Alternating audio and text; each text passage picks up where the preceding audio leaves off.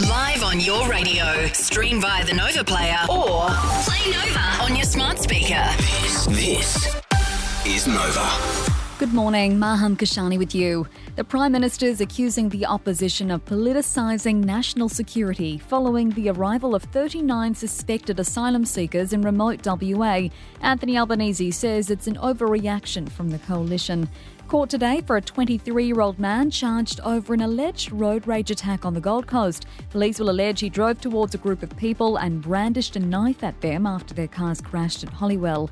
More than half of Aussies support the government's backflip on stage 3 tax cuts. New research shows 51% of voters are in favour of the changes, while 32% are opposed, about 17% are undecided.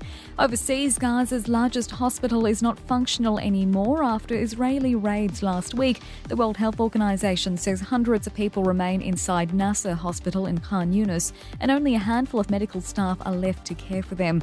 And after three big shows at the MCG, Taylor Swift is heading north. She's taking her Eras tour to Sydney for four shows later this week, and she called Melbourne the love of her life after playing to sold out crowds. Now, here's Mitch with sport. Few injuries to come out of the NRL's preseason challenge over the weekend. The Roosters will be without star recruit Dominic Young for the Las Vegas opener after damage in a crusher tackle from Manly's Toff Sipley. Sipley on report and could miss the round one clash as well, while the Broncos are monitoring Brendan Piakura after a knee injury following two tries in the 46 20 win over the Cowboys yesterday.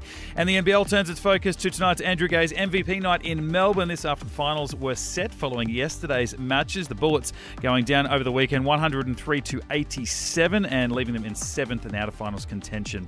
A top of 29 degrees today, chance of a storm this afternoon. Right now it's 22, and you're up to date on Nova.